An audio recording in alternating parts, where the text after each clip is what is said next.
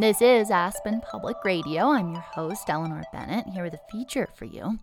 Throughout the Roaring Fork Valley, there are more than 40 cafes, restaurants, and bars that tout their relationship with nearby farms and ranches. There's even a map of them, the Roaring Fork and Farm Map, listing local food champions from Aspen to Glenwood Springs. In this final story of a three part series, reporter Kaya Williams speaks with several of the chefs about where the farm to table movement goes from here. Let's do a quick straw poll with some farmers and chefs who work together in our region. In a valley chock full of farm to table restaurants, who's setting the bar? The best of the best. I'm so proud of, of Barclay, of Chef Barclay at Bosq. Barclay Dodge at Bosq. Bosq in Aspen. Barclay at the Bosq.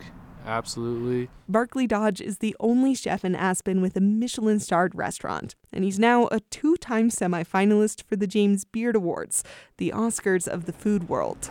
I stopped by his kitchen last winter, the first time he was James Beard nominated, to watch this woodsy chef with a gentle demeanor slice Colorado striped bass and show me hunks of spruce that he went out and foraged himself. Like is wood but it's all we can get right now. There's no like fresh mushrooms and berries. I mean, we just have to get creative this time of year. I had a hunch he'd end up on the list again. This year, he's nominated for Outstanding Chef. And based on how much everyone praises his work, I figured I should give him a call about this whole farm to table thing I've been working on. You know, I'm a chef, so I'm a flavor seeker.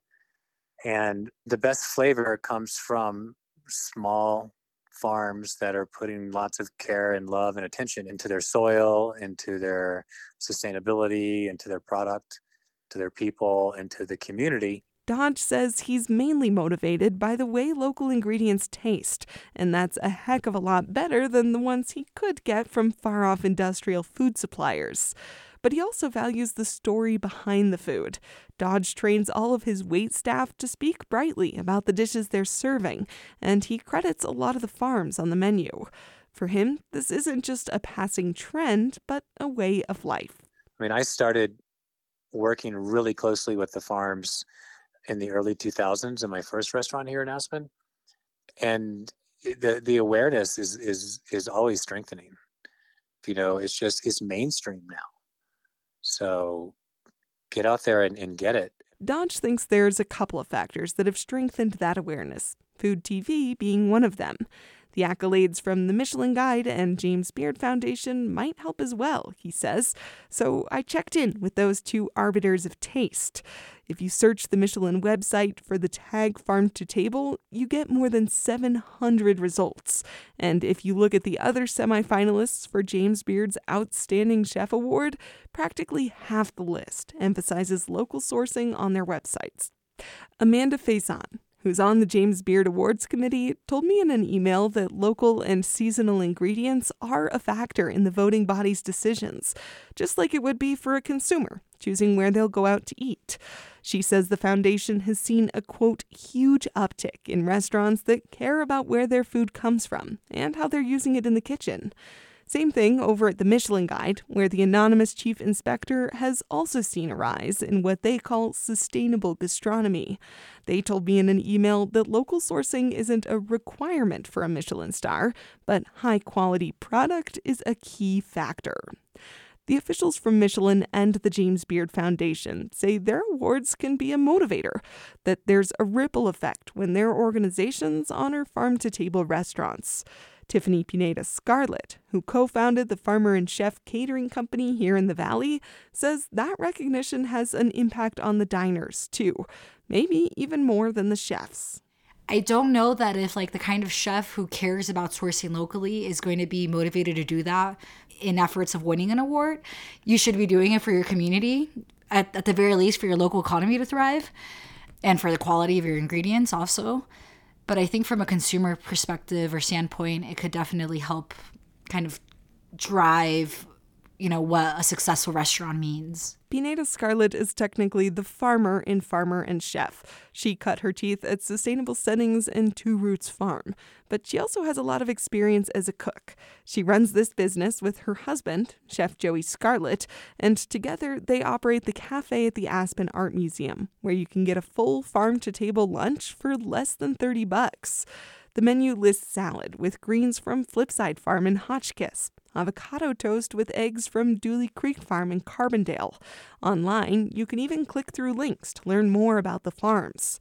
Joey Scarlett says part of their model is educating the consumer as interest in local agriculture continues to grow. I think people are starting to respect food a little bit more. Mm-hmm. and start to understand a little bit more where their food comes from and again asking the right questions. Because even though there are a lot of restaurants who are authentically committed to the mission of local sourcing, Tiffany worries that some places are just in it for the cachet.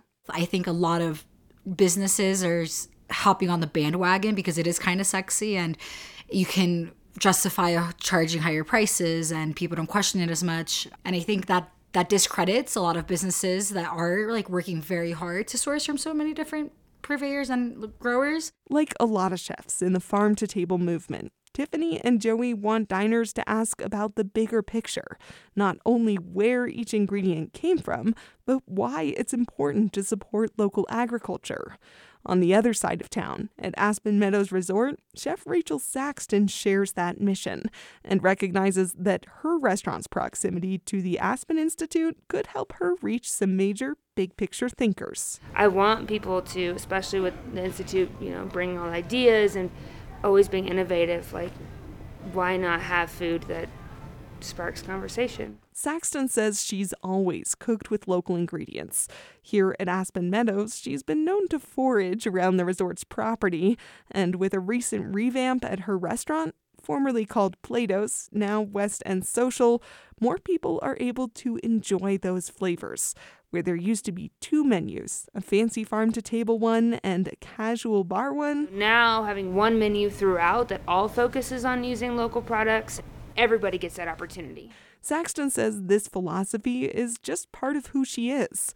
This 30 something chef with a fine dining resume also has family members who are fourth generation farmers, and she spent her childhood planting corn, making cider from apples in her grandpa's orchard. So it's always just part of just my childhood and, and things I loved. And I fell in love with food that way, and it's still a part. That might sound unusual for a child of the 90s, but it's an experience that used to be nearly universal.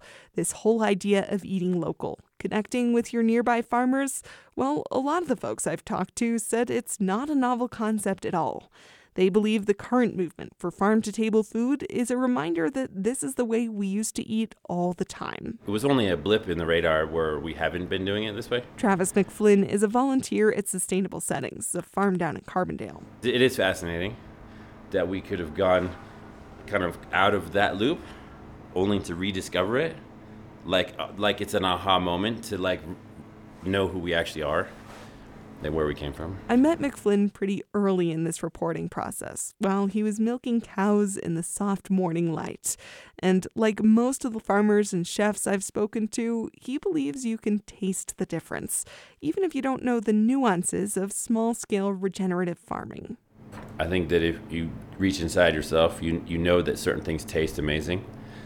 And oftentimes, the reason why is because it comes from a place like this. In other words, it's the flavor that brings us back to our roots.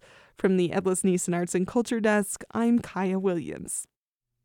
This was the final story in a three part series produced by Kaya Williams about the Valley's farm to table ecosystem. You can hear the full series on our website or on the Aspen Public Radio podcast. The series was produced with assistance from the Public Media Journalists Association Editor Corps. It's supported by the Corporation for Public Broadcasting, a private company funded by the American people. Thanks for listening and see you next time.